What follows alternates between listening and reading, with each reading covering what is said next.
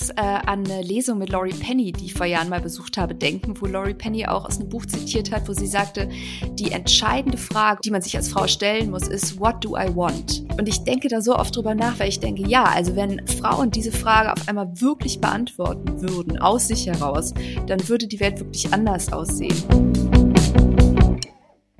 Herzlich willkommen bei Fix und 40, dem Podcast für Frauen ab 40 und alle, die es werden wollen.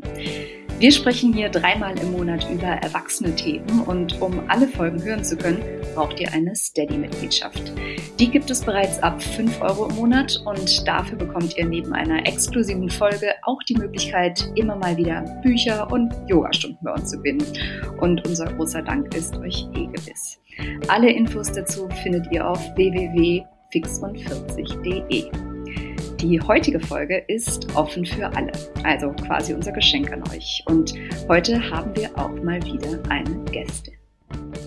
Sarah Diel ist 44 Jahre alt, Publizistin, Romanautorin und Aktivistin. Sarah arbeitet als Aktivistin gut vernetzt mit internationalen Pro-Choice-Organisationen zum Thema reproduktive Rechte im internationalen Kontext. Sie ist Mitbegründerin von Georgia Bacia, einer Organisation von polnischen und deutschen Aktivistinnen. Sie helfen Frauen aus Polen, Schwangerschaftsabbrüche in Deutschland vornehmen zu lassen, da diese in Polen illegal sind. Sie veröffentlichte 2014 den Bestseller Die Uhr, die nicht tickt und jetzt erschien ihr neues Buch Die Freiheit, allein zu sein. Eine Ermutigung für das Alleinsein im Arche Literaturverlag. Sie bietet außerdem Seminare an, um Frauen in der Kinderfrage zu unterstützen. Herzlich willkommen, Sarah. Ja, herzlich willkommen. Ich freue mich über die Einladung. Hallo Sarah, auch von mir. Wir beginnen ja unsere Podcast-Folgen äh, mit unseren Gästinnen immer mit äh, drei Standardfragen. Also auch für dich. Sag uns bitte, liebe Sarah, was machen die 40er besser als die 30er? Ähm, ich würde tatsächlich sagen, weil man einen besseren Überblick hat über den ganzen Mist, mit dem man sich nicht mehr beschäftigen will.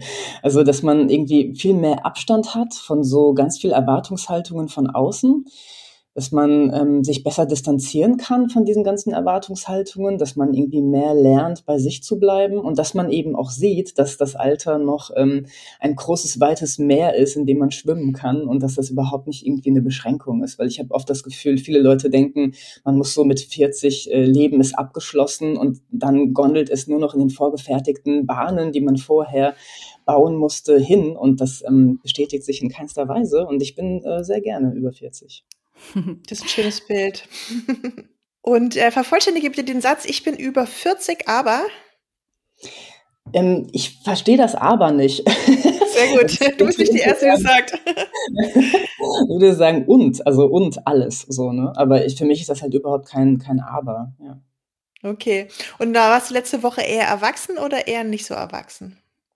Na, ich bin gerade bei meinen Eltern zu Besuch und da merkt man halt auch noch mal sehr, wie sich äh, Sachen verändern, wer sich wie um wen kümmert oder wie das so zusammen äh, verfilzt auf einmal so, ne? Dieses Kümmern umeinander, dieses elterliche und kindliche, das ist eigentlich sehr, sehr schön. Ähm, Genau, also von daher weiß ich nicht, erwachsen, also ähm, es ist ja auch so die Frage, ne? ist, ist erwachsen die kümmernde Rolle und äh, das nicht erwachsen sein der, der bekümmert wird?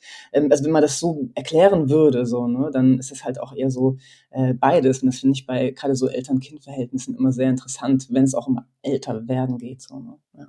ja, stimmt. Steigen wir gleich mal ein. Ähm wir drei ähm, teilen uns ja folgendes, wir sind alle drei kinderlos und wir sind unverheiratet. Damit gehören wir ja angeblich zur glücklichsten Bevölkerungsgruppe. Gunnar, Sarah, könnt ihr das bestätigen? Sarah, leg Wie glücklich vor. seid ihr gerade? ja, also ähm, ich, äh, nicht, ich mache das nicht gerne, aber natürlich würde ich das bestätigen. so. Ne? Also, ähm, also ich sage das auch wirklich frei von jeglicher Häme, aber das Ding ist einfach, ähm, für mich ist der Gang zur, zum Altar wie auch der Gang zum Taufbecken eines möglichen Kindes ist wirklich für mich in die bürgerliche Enge getrieben zu werden. Und auch ganz viele meiner, naja, Freundinnen, Freunde, die das versuchen, und ich habe Mordsrespekt davor, wenn Leute das versuchen, ähm, fühlen sich in diese bürgerliche Enge getrieben, dass sie auf einmal ihr ganzes Leben so abhängig ist von Formalitäten und Durchtaktung von äußeren Instituten, Institutionen. Ähm, das, das es wäre für mich keine Freude. Also von daher bin ich sehr, sehr froh, ähm, aus ganz vielen gesellschaftlichen Strukturen raus zu sein oder die eben besser viel mehr gestalten zu können, wie ich von denen eingesogen werde, weil ich keine Kinder habe und nicht verheiratet bin. Und das gelingt vielen Leuten nicht und das tut mir sehr, sehr leid. Also ich würde ja eher dann eben in Frage stellen, warum ist das so? Ne? Warum muss das eigentlich so sein?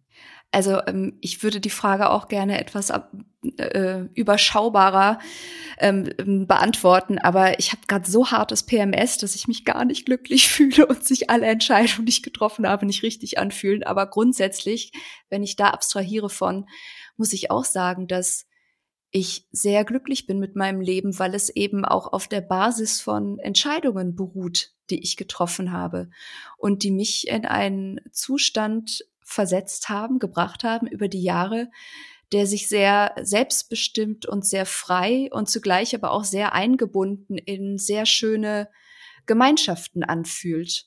Und ähm, was will man mehr? Ich finde deinen Hinweis auf PMS jetzt sehr, sehr nett. Es gibt mir auch nochmal so eine Steilvorlage, weil das ist ja auch in der Tat ähm, etwas, was in diesem Seminar, das ihr gerade schon angesprochen habt, immer wieder Thema ist. Ne? Diese Angst vor der Reue, die Angst, irgendwas zu bereuen, wenn man jetzt nicht die richtigen Stellschrauben dreht. Und ähm, ich habe das Gefühl, viele Leute sehen diese Idee der Reue immer so absolut und nicht als etwas, was auch total sich ändert. Ne? Also mhm. es ist mhm. natürlich immer abhängig, wie du dein Leben betrachtest, je nachdem, ob dir gerade gut geht oder nicht, ob du gerade zufrieden bist oder nicht. Ne? Und ähm, wenn du gerade unzufrieden bist, dann denkst du natürlich, ähm, ja, es, gibt so Ankerpunkte, an denen muss es dann liegen, dass irgendwas gerade nicht gut läuft. Und diese Ankerpunkte werden in unserer Gesellschaft halt immer sehr gerne daran festgemacht, an solchen Sachen wie hast du einen Partner oder hast du Kinder Kinder. Ne, und dann wird man ja auch dazu gelockt, ähm, sich darüber zu identifizieren oder sich darüber zu befragen. Ne? Also ich will nur einfach sagen, das ist eben nichts, was fest in Stein gemeißelt ist, ob man irgendwas bereut oder nicht, weil es ist einfach ähm, auch tagesformabhängig. So, ne? Mhm. Aber davon abgesehen nur noch kurzer Hinweis, es gibt aber auch schon mittlerweile jede Menge Studien, die eben auch besagen, dass Frauen das nicht bereuen. Ne? Also das, oder Kinderlose das nicht bereuen im Alter, dass sie kinderlos geblieben sind. Ne? Dass mhm. es die ähm, große Mehrheit ist, die die es nicht bereuen. Ja, und umgekehrt gibt es ja auch schon seit, seit ein paar Jahren dieses Stichwort Regretting Motherhood. Ähm, das ist ja auch, also man darf ja nicht so tun, als wäre sozusagen auf der anderen Seite alles gut, als würde diese Entscheidung automatisch zu einem, äh, man kommt nie mehr in eine Reuesituation äh, führen. Also eine Freundin von mir, die wollte immer Kinder haben und dann hat sie eins bekommen und sie hat mir erzählt, also ist natürlich nicht immer so, aber sie sagt, wenn es ihr schlecht geht, liegt sie auch da und denkt, ihr Leben ist vorbei, weil jetzt hat sie ein zweijähriges Kind und sie wird es nicht mehr los. Hm. Also das, ähm, und das sind vielleicht Schlaglichter, aber es sind ja eben, wie du das beschrieben hast, Reue-Schlaglichter auch, die man vielleicht dann auch in aller emotionaler Gewalt, wie sie einem dann vorkommen, auch gar nicht so ernst nehmen muss. Vielleicht ist unser Blick aber auch echt so ein bisschen verstellt davon, dass wir wirklich vermittelt bekommen, schon von Kindesbeinen an, dass wir das Leben so perfekt durchplanen müssen und deswegen auch frei von Reue sein müssen, wenn, ne, wenn wir es richtig gemacht haben. Mhm. Wenn wir, also diese Idee überhaupt, dass man was richtig planen kann im Leben, das ist ja totaler Quatsch. Und ich finde das natürlich viel, viel schöner, wenn man, wenn man Leben und die eigene Biografie halt wirklich als komplett im Fluss begreift, ähm, was natürlich auch mit 40, 50 nicht aufhört. Ähm, genau, also das äh, verleitet uns, glaube ich, auch dazu, dass wir nach, nach so einer Hundertprozentigkeit suchen, die es einfach nicht, nicht, nicht gibt. Ne? Mhm. Ja, klar, wir haben keine Kontrolle, aber die Illusion hätten wir vielleicht manchmal gerne. Mhm. Sarah, du hast es ja eben auch schon gesagt, du schreibst es auch in deinem äh, jetzt erschienenen Buch, dass du sagst, ähm, dass es in den Leben der Gesellschaft, also dass es in den Augen der Gesellschaft erst dann ein, ich sag mal, ein erfolgreiches Leben ist, wenn man eine, ähm, eine Kleinfamilie hat und auch beruflichen Erfolg. Und äh, du plädierst auch dafür, sich daraus zu lösen, sich davon ein bisschen frei zu machen. Ähm, meinst du, Alleinsein ist politisch? Ja, also hm, ich lese das tatsächlich so, beziehungsweise war es für mich ein großes Vergnügen, dieses Buch zu schreiben, wo ich politische Themen und auch, ich sag mal, Themen der, der Sinnlichkeit ne, oder der, also wo es auch um lustvolle Sachen geht oder um Kreativität, dass ich diese Themen zusammen denken konnte. Und da war das Thema Alleine sein einfach sehr, ja, willkommen heißend für verschiedene Sachen, an die man da so andocken kann. Deswegen, also diese Komplexität dieses Themas fand ich wahnsinnig bereichernd auch für mich. Und äh, ja, also ich würde sagen schon, dass das Alleinsein sehr politisch sein kann weil das ein Ort ist, wo man überhaupt mal wieder zu sich kommt. Ne? Also wo man mal lernt, ähm, was sind eigentlich meine Bedürfnisse und auch lernt, dass diese Bedürfnisse wirklich was Gutes sind und nicht etwas, was man permanent für diese Leistungsgesellschaft disziplinieren und wegdrücken muss. Denn das äh, machen, glaube ich, wirklich die meisten Leute, dass sie gar nicht mehr danach fragen, was will ich eigentlich, worauf habe ich Bock, worauf habe ich Lust, ähm, sondern nur die Frage, macht das Sinn in diesem, ja, in diesem Leistungskanon einfach. Ne? Und da finde ich es halt schon noch sehr interessant, dass da mittlerweile das eben nicht mehr nur um Karriere im Sinne von Lohnarbeit geht, ne, woraus man irgendwie einen Selbstwert zieht, sondern das ist bei der Familienplanung ja genauso, dass das Teil von so einem Leistungsgedanken geworden ist, wie man jetzt perfekt Familie performt. Ne. Und ich finde das deswegen auch so wahnsinnig traurig, weil das sind ja schon so die zwei Bereiche. Also ich sag mal so einmal die Liebe, ja, und einmal die eigene Schaffenskraft und Kreativität. Das ist eine wunderschöne Kraft von Menschen, die wir haben. Und das wird aber komplett runtergedrückt und diszipliniert durch eben diesen Leistungsgedanken und durch diese gesellschaftlichen Strukturen, wo es eben nur um Geld geht, ne? nur darum, irgendwie zu überleben in einer liberalen Gesellschaft. Und das finde ich wahnsinnig schade, weil diese unglaublich schönen Stärken von Menschen damit ja total verkorkst werden einfach. Und da ist für mich das Alleine sein ein Ort oder ein Freiraum, wo man wirklich lernt, wieder bei sich zu bleiben und sich davon abzugrenzen, von diesen ganzen ähm, Erfolgsbildern auch. Ja. Finde ich interessant, aber auch schwierig jetzt so aus meinem, aus meiner persönlichen Erfahrung. Ich arbeite ja auch quasi rein kreativ und brauche auch dieses Nichtstun und Faulheit. Ja, das ist total wichtig für mich. Und ähm, ich halte mich dann ab. Also, obwohl ich das weiß, dass es wichtig ist, ja, habe ich auch immer noch so ein bisschen so ein schlechtes Gewissen. Also selbst wenn ich alleine bin, habe ich vor mir ein schlechtes Gewissen, dass ich manchmal einfach nichts tue, obwohl ich, obwohl es auch totaler Quatsch ist. Ich habe schon so viel gearbeitet und gemacht. Es ist aber dieses Gefühl in mir drin, diese innere Stimme, die dann immer noch sagt, guck mal, jetzt hast du heute Nachmittag nicht gearbeitet. Ja, warum?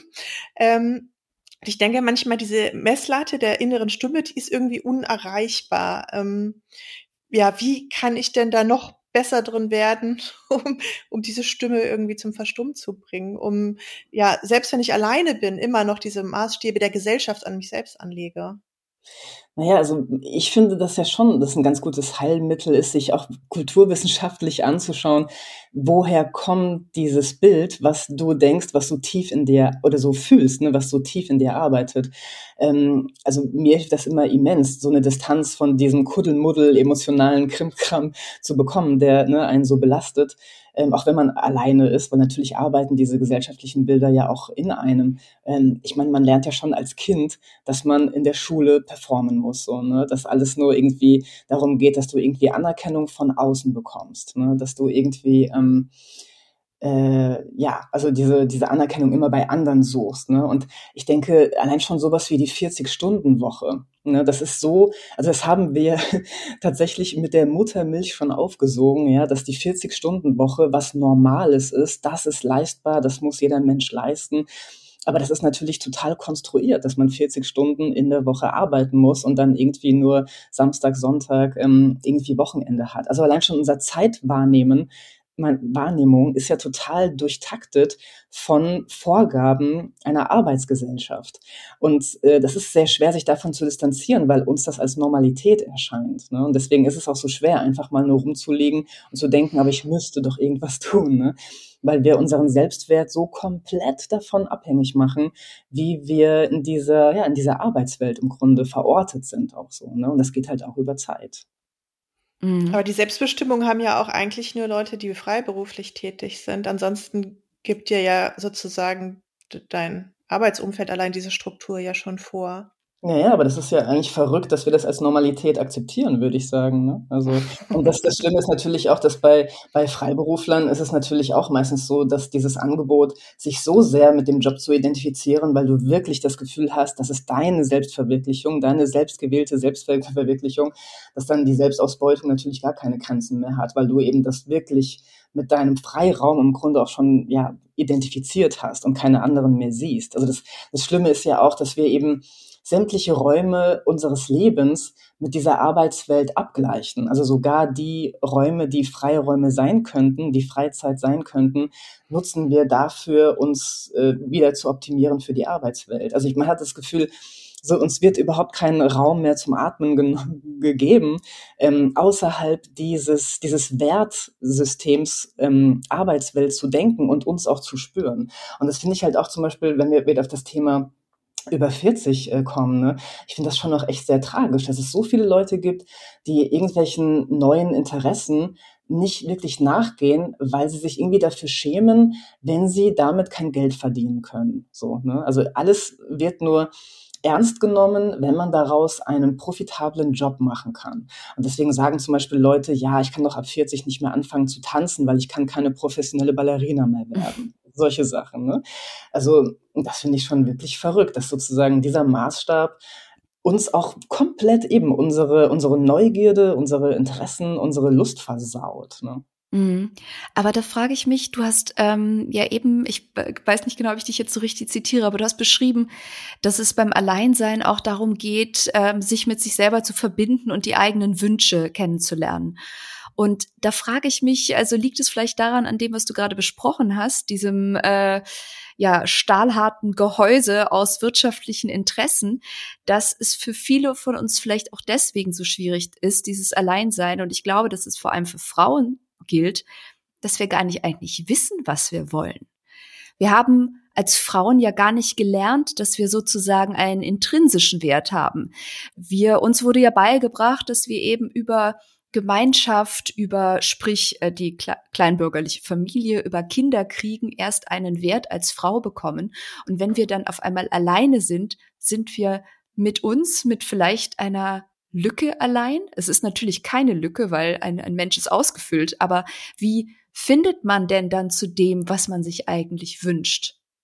Also ich glaube, du hast vollkommen recht, wie du es gerade beschrieben hast. Also Frauen lernen einfach, dass sie immer Anerkennung über Bezüge zu anderen Menschen bekommen. Ne? Also sie müssen begehrenswertes Objekt für den Mann sein mhm. oder eben eine sorgevolle Mutter für die Kinder oder sich um irgendwelche anderen Leute kümmern und sorgen. Ähm, dann ist es nicht so leicht, dann eben den Wert sich selber zu geben. Und das äh, finden Frauen ja auch oft immer noch nicht in der Arbeitswelt ne? oder in der öffentlichen Welt, weil da halt immer noch ähm, die gläserne Decke und das Old Boys Network äh, immer noch gut funktioniert und ähm, Frauen halt dann irgendwann noch vielleicht auch aufgeben und denken, okay, ich bekomme die Anerkennung Anerkennung eher eben wieder im privaten Bereich über das familiäre und dann kriege ich es halt da. Ne? Äh, ja, aber war deine Frage jetzt konkret, wie, was, wie kann man daran drehen oder?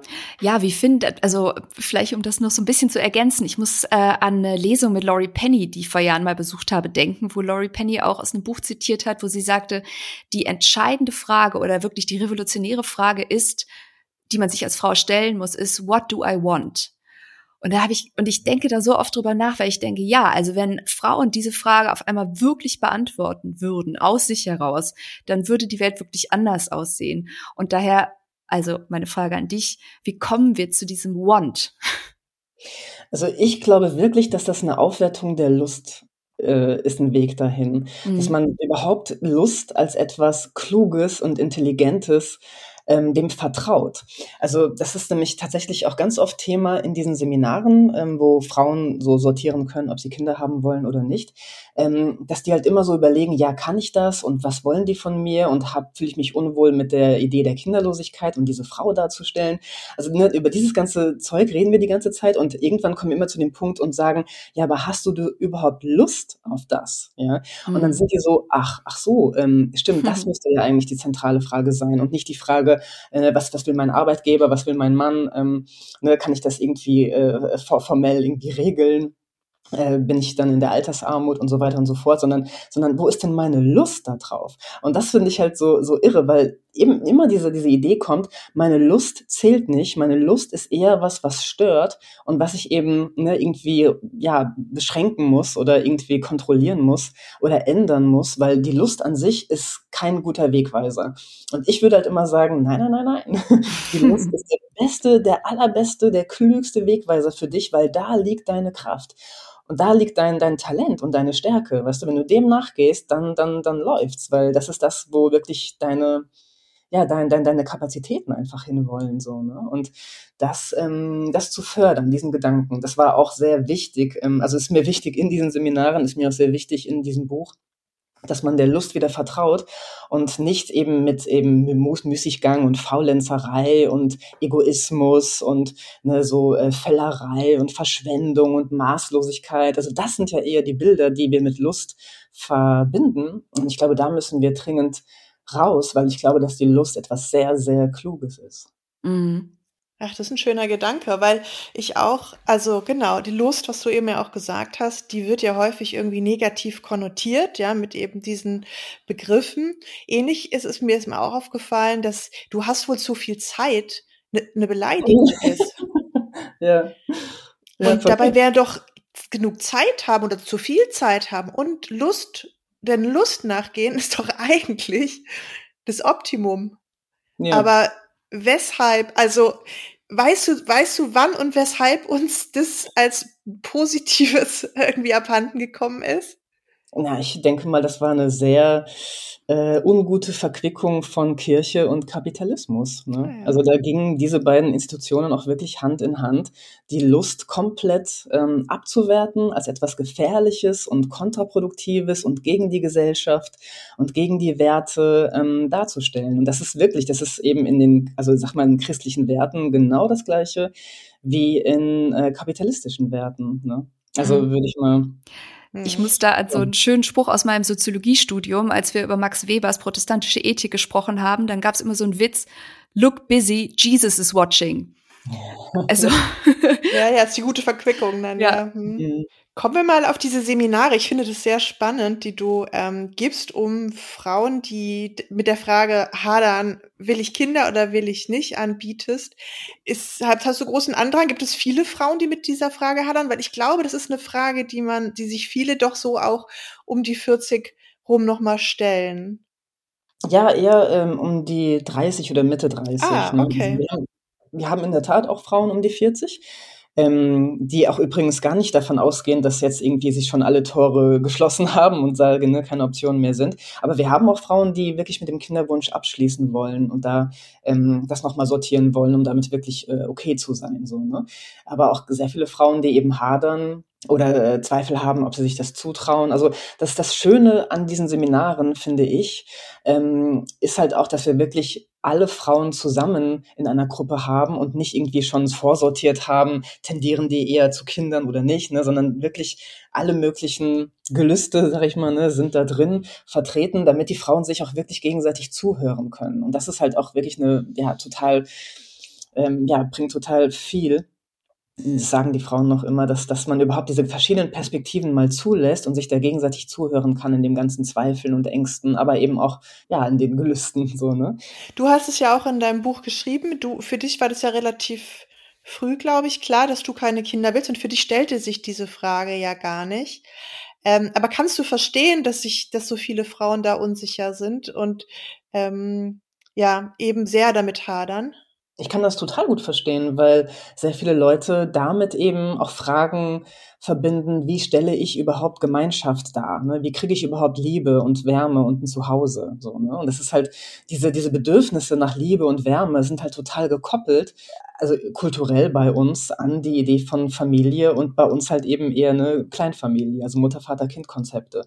Und deswegen ist die Frage danach, wie kriege ich halt Gemeinschaft und Wärme in den nächsten Jahren hin? Ähm, und fühle mich da nicht irgendwie ausgeschlossen, ähm, ist das halt auch eine zentrale Frage, ne, nach eben eigenen Kindern oder Heirat oder nicht.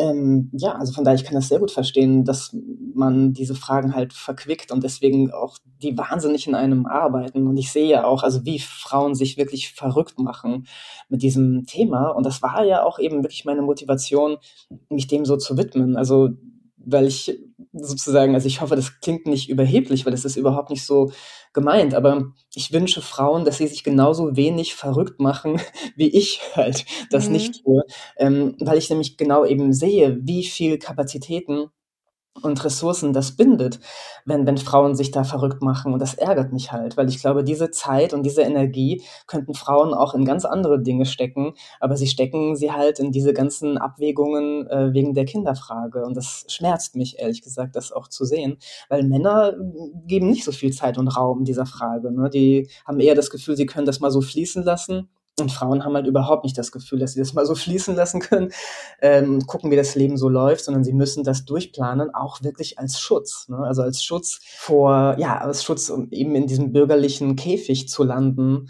äh, der dann halt äh, Mutterschaft für viele Frauen leider immer noch bedeutet. Ne?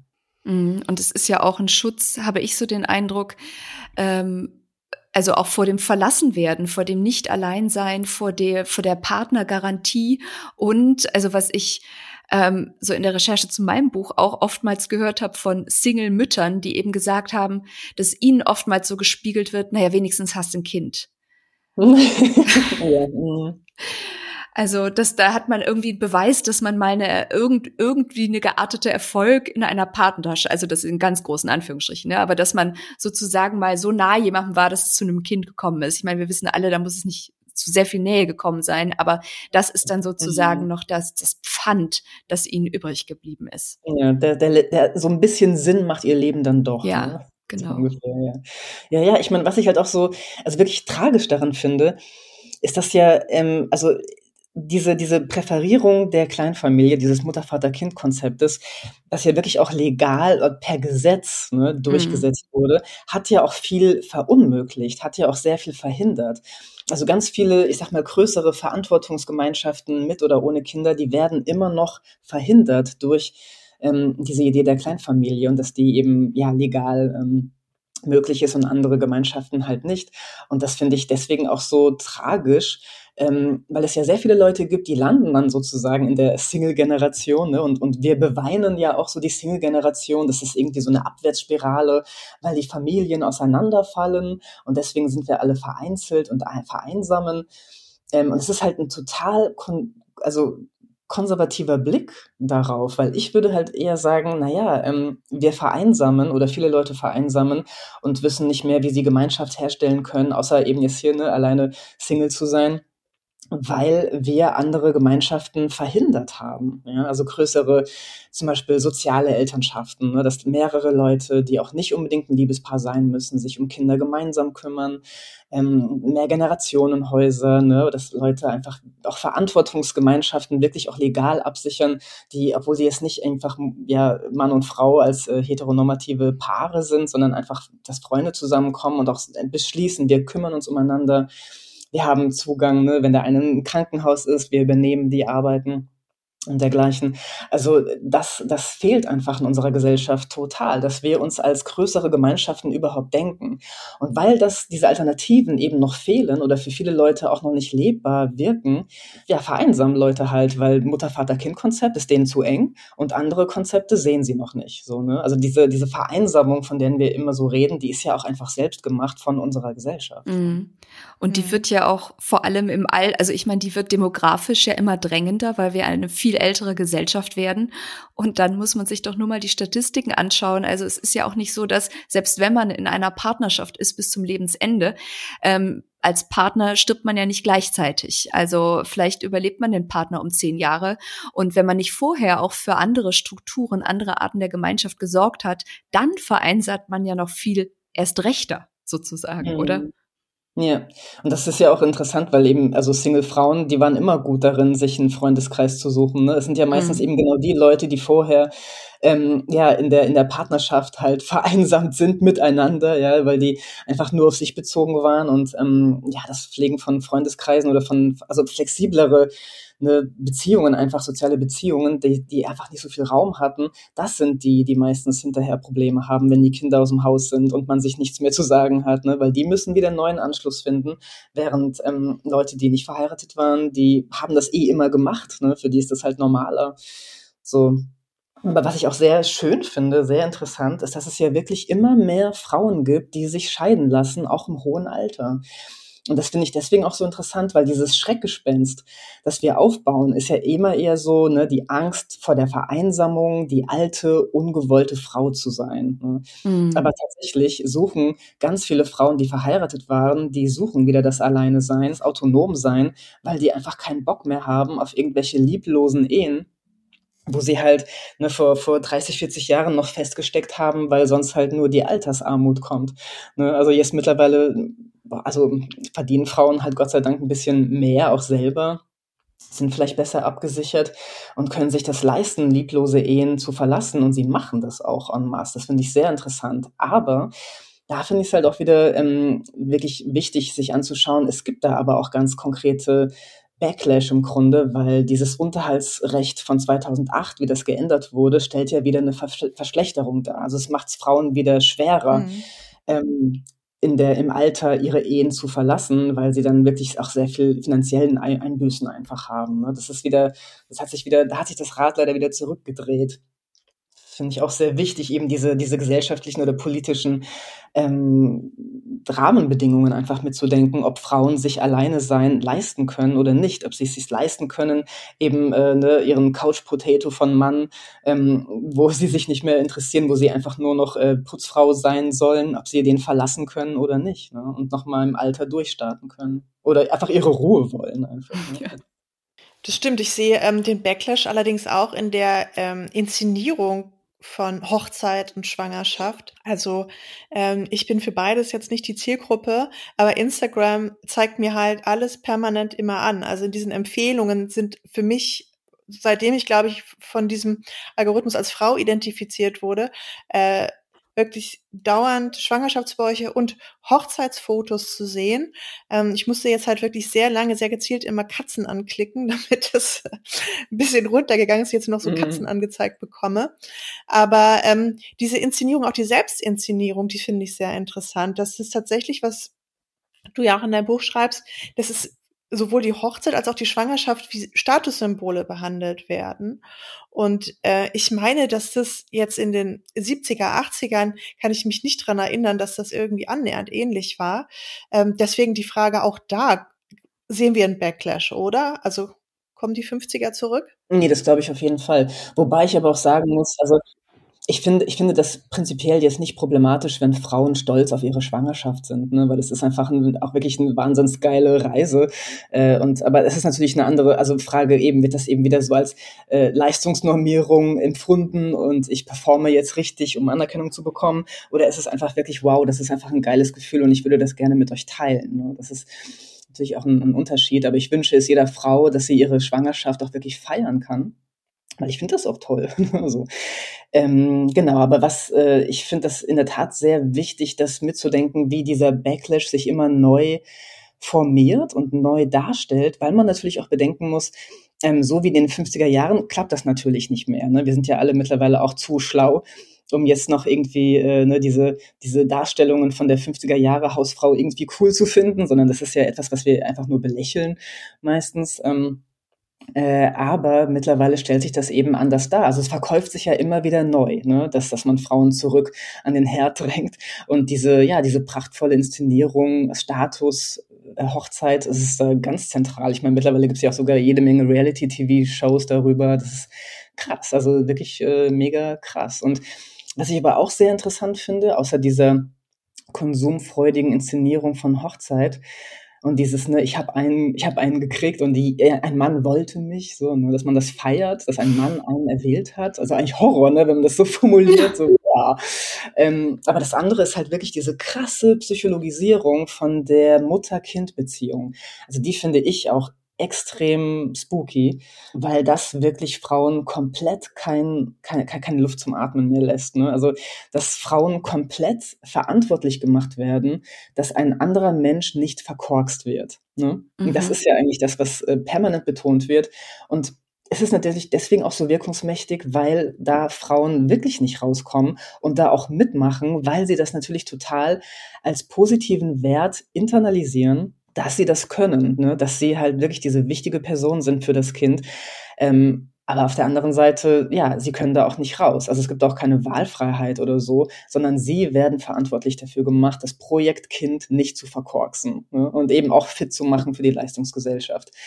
Und da können, da kommen Frauen nicht mehr raus. Und so stellt sich, glaube ich, dem, der Backlash mittlerweile dar. Also diese krasse Psychologisierung dieser Mutter-Kind-Beziehung. Und damit will ich nicht sagen, dass Bindungstheorien falsch sind oder sowas. Ne? Also Kinder brauchen natürlich Stabilität in den Beziehungen, aber halt überhaupt nicht nur zu der biologischen Mutter. Und es kann auch eben viel besser sein, und das sagen ja auch Soziologen und Erziehungswissenschaftler, dass das ähm, sehr gesund ist für Kinder, mehrere stabile Beziehungen zu haben und eben nicht nur zu der einen biologischen Mutter. Ne? Aber diese Idee, dass alles nur an dir hängt, wie soll man sich davon freimachen? Ne? Also. Mhm. mhm. Ich bin ja sehr gerne Tante und ich weiß auch von anderen Tanten, dass sie das sehr lieben, diese Tantenrolle, wo man eine äh, Beziehung hat zu kleinen Kindern und trotzdem aber abends alleine sein kann. Und ich finde auch, dass diese Tantenrolle irgendwie auch immer viel zu wenig thematisiert wird. Ja, es hängt, äh, bleibt alles an der Mutter hängen, die sich dann auch verantwortlich fühlt. Ja, aber sag mal, ähm, diese ganzen Bilder der, diese ganzen gesellschaftlichen Bilder, die wirken ja wirklich stark auf einen. Also da, davon kann sich doch keine irgendwie wirklich frei machen. Und das, ich finde das halt ja schwierig, dass man vielleicht einerseits sagt, ich bin Single oder ich bin unverheiratet oder ich bin, äh, ich habe keine Kinder und ich fühle mich auch wohl damit, aber die Gesellschaft einem ja mehr oder weniger ununterbrochen immer suggeriert, dass das nicht sein kann, dass du damit glücklich bist und dass das halt nicht richtig ist und dass du ähm, ja wahrscheinlich gar nicht weißt, was du verpasst und so. Also ständig wird einem eingeredet, müsse eigentlich damit unglücklich sein. Wie gehe ich denn damit um? Na, also wie gesagt, ich finde dieser Blick auf ja auf, auf Geschichte und Kulturwissenschaften also hilft mir sehr um diese Gefühle ich sag mal auch so ein bisschen zu reinigen ja und so ein bisschen Distanz von diesem Kuddelmuddel zu bekommen also wenn man sich wirklich mal du Bücher dann zurück. Hm. bitte ich dachte, du gehst einfach einen Schritt zurück, so, also so, und guckst, nimmst eine andere Perspektive ein. Aber was machst du denn in der, in der Situation dann? Na, also ich, ich muss sagen, ich, ähm, ich, ich hege da eh schon seit immer eine sehr gesunde Ignoranz gegen solche Sachen, weil ich einfach generell schon ähm, immer irgendwie, und ich weiß nicht genau, woher das kam oder wie ich mir das leisten konnte, aber ich habe einfach immer schon gedacht oder auch wirklich gefühlt, ähm, so generell gesellschaftliche Normen sind irgendwie auch eine ganz große Lüge und habe einen sehr großen Selbstwert auch daraus gezogen, das nicht mitmachen zu müssen. Also ich habe durchaus wirklich ähm, so eine Außenseiterrolle schon immer umarmt und gemocht. Aber das, das, das, da muss man natürlich auch erstmal das Selbstbewusstsein haben, um das zu können. Das ist mir klar. Das ist nicht immer leicht. Aber also ich, ich bin jetzt nicht unbedingt so eine Möchtegern-Rebellin gewesen. Ich musste das nicht immer so krass performen oder so, weil ich habe auch in der Tat sehr großen Respekt vor anderen Menschen und wie sie versuchen, mit diesem Leben klarzukommen. Ne? Ähm, aber mir war immer irgendwie klar, oder ich habe immer was daraus gezogen, eine Außenseiterrolle zu haben. Also ich sehe das als was Positives, weil es mir einfach die Welt größer macht. Ich hatte immer das Gefühl, die Welt wird größer, wenn ich diese Sachen anders sehe. Und das hat sich eben auch bestätigt und das wünsche ich halt allen im Grunde. Ja, dass man sich als oder dass gerade wir uns als Frauen vielleicht auch eher zutrauen, wie du das vorhin so toll äh, plädoyiert hast, sozusagen lustvoll ähm, äh, unsere eigenen Rollen zu finden, die eben jenseits der zwei, drei Rollen, die es für uns gibt, ähm, angelegt sind und die ja vor allem ab dem 40. Lebensjahr noch mal viel enger werden ähm, weil dann ja, also wenn es eben bis dahin nicht passiert ist, so die Rolle der, der Mutter wegfällt und uns dann, ähm, ja, wir dann so ein bisschen auf die vertrocknete Schiene laufen und uns das eben nicht mehr zu eigen machen. Naja, also ich denke, wenn man halt wirklich sich mal komplett loslöst ähm, von dem, was andere über einen so denken, dann, dann wird das Leben auf einmal so groß. Und ich, ich habe immer das Gefühl, das muss man sich doch einfach nur anschauen. Ne? Also wie groß wird die Welt auf einmal, wenn ich nicht mehr darüber nachdenke, was irgendjemand über mich denkt. Also mhm. Also auf einmal eben werden meine ja. Lungen viel, also es ist ja wirklich nur so ein ganz, also vielleicht hilft da auch wirklich einfach so Gedankenspiele. Manchmal hilft da ja auch wirklich sowas wie Meditation, dass man mal in diesen Gedanken reingeht und dass man mal so durchspielt. Ne? Also mhm. wie groß wird die Welt? Wie groß werden meine Lungen auf einmal zum Atmen? Wie groß wird mein Hirn und mein Herz, wenn ich ähm, ja mich wirklich von äußeren Erwartungshaltungen frei mache und überhaupt nicht mehr daran denke, was andere von mir denken? Dann ist auf einmal alles geil. Also, also Stimmt. Das, äh, kann, man kann den Schalter ganz leicht umlegen. Vielleicht muss man das wirklich mal so, so, so visualisieren. So, ne? Also wie, wie, wie eng wird mein Herz, wenn der Schalter da ist, ne? dass äh, mir das total wichtig ist, was andere über mich denken. Und wie groß wird mein Herz, wenn ich den Schalter in die andere Richtung schiebe. Das ähm, ist schon ein irrer Effekt eigentlich. Ne? Mhm. Sarah, wie sähe dann deine, sagen wir mal, wenn du dir jetzt wünschen würdest, wie die Gesellschaft organisiert wird, was, was wäre dir da wichtig? Was würdest du ändern? Naja, also ähm, es, es gibt ja schon sehr viel Kritik, sag ich mal, daran, dass eben ne, diese Leistungsgesellschaft uns so immer auf Trab hält und dieser Strudel uns keinen kein, kein Raum mehr zum Denken und Fühlen irgendwie gibt. Ähm, das finde ich wahnsinnig wichtig, dass man sich das nochmal genauer anschaut und wirklich eben auch sowas wie, ähm, ne, also ganz simpel einfach 40-Stunden-Woche und wie unser Arbeitsalltag strukturiert ist, ähm, dass man das hinterfragt. Ähm, mein Anliegen in meinem Buch war es dann aber auch, nicht nur das mitzudenken, sondern eben auch, wie sehr eben nicht nur der Bereich der Lohnarbeit, sondern auch der Bereich der Familie ähm, neu strukturiert werden muss und eben auch ne, eben dazu so konzipiert ist, dass eben alles an der unbezahlten Arbeitskraft der Frau hängen bleibt. Ne? Die soll der soziale Kit für alles sein äh, und total selbstlos funktionieren. Und also mir geht es halt auch darum, dass man wirklich neue Konzepte von Fürsorglichkeit einfach entwickelt und einfordert vom Staat, von der Gesellschaft und von Männern, ähm, damit einfach diese Sorgearbeit mehr verteilt ist auf mehrere Schultern. Weil ich glaube, dann haben wir auch mehr Raum, alleine zu sein und dann wird vielleicht auch das Alleine sein oder das Bei sich sein ne, nicht so kritisch beäugt als Egoismus, weil wir das alle einfach mehr schätzen, weil wir eben auch diese Arbeit der Fürsorglichkeit besser aufteilen und sehen, was für eine, ja, was für eine Wahnsinnsarbeit ähm, das eigentlich ist. Und das eben nicht nur auf Frauen äh, abschieben, die dann eben äh, in allem untergehen, ne? also in der Lohnarbeit genauso wie in der Familienarbeit. Ich denke, dass es wirklich einfach mehr Umverteilung braucht, äh, nicht nur von Wohlstand, sondern auch von Zeit und Raum, dass man bei sich sein kann. Das äh, halte ich wirklich für eine sehr große gesellschaftliche Kraft. Auch deshalb, weil ich wirklich glaube, dass wenn man lernt, dass die eigenen Bedürfnisse etwas Gutes sind, und dass man mit denen wohlwollend umgehen kann, dann lernt man auch viel mehr wohlwollender mit den Bedürfnissen anderer Menschen umzugehen. Und das ist mir halt auch sehr, sehr wichtig, dass man alleine sein können und ähm, Gesellschaft oder Gemeinschaft nicht als Opposition begreift, sondern als etwas, was sich produktiv bedingt. So, ne? Das äh, wäre so mein Ziel. Ja.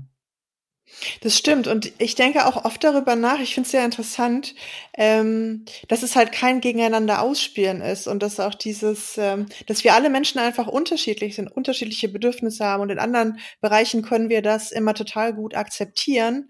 Ähm, aber ich finde, im Bereich des Lebensmodells und des Beruflichen ist es wirklich äh, viel schwieriger. Da ist, da wird viel häufiger irgendwie bewertet. Ähm, und ich habe auch manchmal den Eindruck, dass sich Mensch, Menschen richtig dadurch provoziert fühlen, dass andere sich für ein anderes Lebensmodell als sie selbst entscheiden. Also ich, ich genau, ich kann dem irgendwie total zustimmen, dass es irgendwie viel offener sein muss, dass ähm, wir uns ein bisschen frei machen müssen von diesen ganzen gesellschaftlichen Erwartungen und Drucken und das ist halt ja viel Umverteilung und ja, aber wie könnte man das jetzt im Kleinen ändern? Also was kann ich machen zum Beispiel? Naja, je nachdem, was du halt machen möchtest, äh, geht es natürlich darum, wenn du Kinder haben möchtest, zum Beispiel echt eine gute Kommunikation mit den Partnern einfordern, also mit den Leuten, mit denen du das machen willst gemeinsam. Und ich, also ich persönlich muss auch wirklich sagen, für mich war es immer ein großer Luxus, wenig Geld zu brauchen. Also es ist ja wirklich so, so simple Sachen wie das. Ne? Also ich empfinde das als einen großen Freiraum, ähm, ja, mit wenig Geld klarzukommen. So, ne? Oder eben genau zu wissen, wie ich das, wie ich das äh, einsetze und wie halt nicht. So, ne? Und das mhm. ist natürlich auch irre, weil viele Leute benutzen ihr Geld ja auch wieder nur, um sich aufzuwerten, ne? um mit irgendwelche Sachen zu kaufen, die, mhm. äh, die ihr Belohnungssystem anspringen lassen im Hirn, ne? so wie wir halt mhm. konditioniert sind. Aber da liegt ja auch schon eine Mordsfreiheit eigentlich drin. Ne? Also dass man einfach auch nicht sich so abhängig macht, weder von der Lohnarbeit noch von der ähm, ja, Sorgearbeit, ne? wenn man einfach sich andere Konzepte von Gemeinschaft sucht. Ne? Und sich ein Hobby suchen, wo man möglichst kein Geld mit verdient. So. Unbedingt. Unbedingt, ja. Das ist, glaube ich, auch echt für die. Ich gehe jetzt töpfern. Ja, ja, Wir genau. könnt ja podcasten. ja, genau. Das ist ja. auch unser Hobby, womit wir kein Geld verdienen. ja, geil. Können wir an der Stelle vielleicht noch auf unser Steady-Abo hinweisen? es wäre schon schön, wenn ihr uns bei diesem fast umsonst äh, äh, Hobby so ein bisschen unterstützen könntet mit einem äh, Steady-Abo. Die gibt's schon ab 3,50 Euro im Monat. Alle Infos findet ihr auf www.fixund40.de. Wir werden euch sehr verbunden und wir werden nicht damit prassen, sondern nur the bare essentials bezahlen. Naja, also äh, gerne prassen. Also ich finde ich meine ja nicht Enthaltsamkeit im Sinne von Askese oder sowas, ne? Also ich, ähm, eben, da, da ist die Lust halt auch wichtiger. Aber meine, ich sag mal, meine, meine Lust auf, ein, auf eine schöne Reise ist halt größer als auf, ähm, keine Ahnung, was für teure Klamotten oder äh, ein Auto und so weiter. Ne? Mhm. Also mhm. es, äh, schon, also ich finde das, ähm, das finde ich nämlich auch so schön, weil immer so gerne, wenn es ums Alleine sein wird, ja immer gerne Henry Thoreau ähm, mit seinem Walden äh, zitiert. Mhm. Ne? Und ich finde es immer sehr schade, weil die meisten zitieren ihn immer nur mit dem gleichen Scheiß. Ne? Also er war halt in so einer Ho äh, Holzhütte im Wald zwei Jahre, hat er gewohnt und fand das alles ganz toll, diese äh, in der Natur irgendwie so rumzuschlendrianen aber der mit, also bei dem ging das wirklich auch einher mit einer total geilen Kapitalismuskritik. Und das, das wird oft nicht erwähnt. Ne? Also es wird immer nur dieser Waldschrat äh, ne, gezeigt, aber dass der total gesellschaftskritisch war, das, das sparen die meisten Leute dann leider aus. Und ich finde das so schade, weil ich denke, das muss echt eben diese, dieses lustvolle Leben, äh, das aber auch wirklich so konsumkritisch ist und trotzdem nicht asketisch. Ne? Das finde ich schon noch sehr wichtig, weil sonst wird das halt immer so als, ja, so als Enthaltsamkeit und dergleichen. Mm, freudlos. Mhm. Genau. Ja, und das ist es halt gar nicht. Ne? Gut, also wir prassen so ein bisschen mit dem Geld. Aber an den richtigen Stellen. Ja, wir kaufen uns mit Sicherheit kein Auto. Sarah, danke, dass du bei uns warst als Gästin. Äh, ich fand es sehr spannend. Ähm, ich empfehle auch allen nochmal äh, deine Bücher, ähm, sowohl äh, Die Uhr, die nicht tickt, als auch das neue Buch von dir, Die Freiheit, allein zu sein, eine Ermutigung für das Alleinsein. Beide, glaube ich, erschienen im Archiv Literaturverlag, richtig? Genau, ja. Ja. Und ähm, wer sich für ähm, Sarahs äh, Kinderwunschseminare an, äh, interessiert, äh, wir schicken auch den Link nochmal im Newsletter mit. Und Gunnar, hast du noch was zu ergänzen? Ähm, nee, ich glaube nicht. Alle weiteren Infos über Sarah findet ihr auch im Internet, wenn ihr euch noch googelt. Einfach. googelt einfach mal Sarah Deal. Da gibt's irgendwie tolle Sachen zu lesen über ihre Arbeit. Ja, und ich danke euch auch sehr, dass ihr diesen Podcast macht. Ich finde es auch sehr, sehr schön, diesen, diesen Anlass äh, zu haben. Äh, hat mich auch sehr gefreut. Vielen Dank. Dankeschön und danke fürs Zuhören. Macht's gut. Ciao. Tschüss. Das war Fix und 40 mit Gunda Windmüller und Katja Berlin. Danke, dass du uns zugehört hast. Diesen Podcast findest du auf Spotify, Apple Podcasts, Amazon und Google. Weitere Infos bekommst du auf unserer Webseite www.fixund40.de. Da kannst du auch unseren Newsletter abonnieren und wenn du uns unterstützen möchtest, findest du da auch alles über unsere Steady-Abos. Folge uns auf Instagram at fix40.podcast und schreib uns gerne an mail at fix40.de.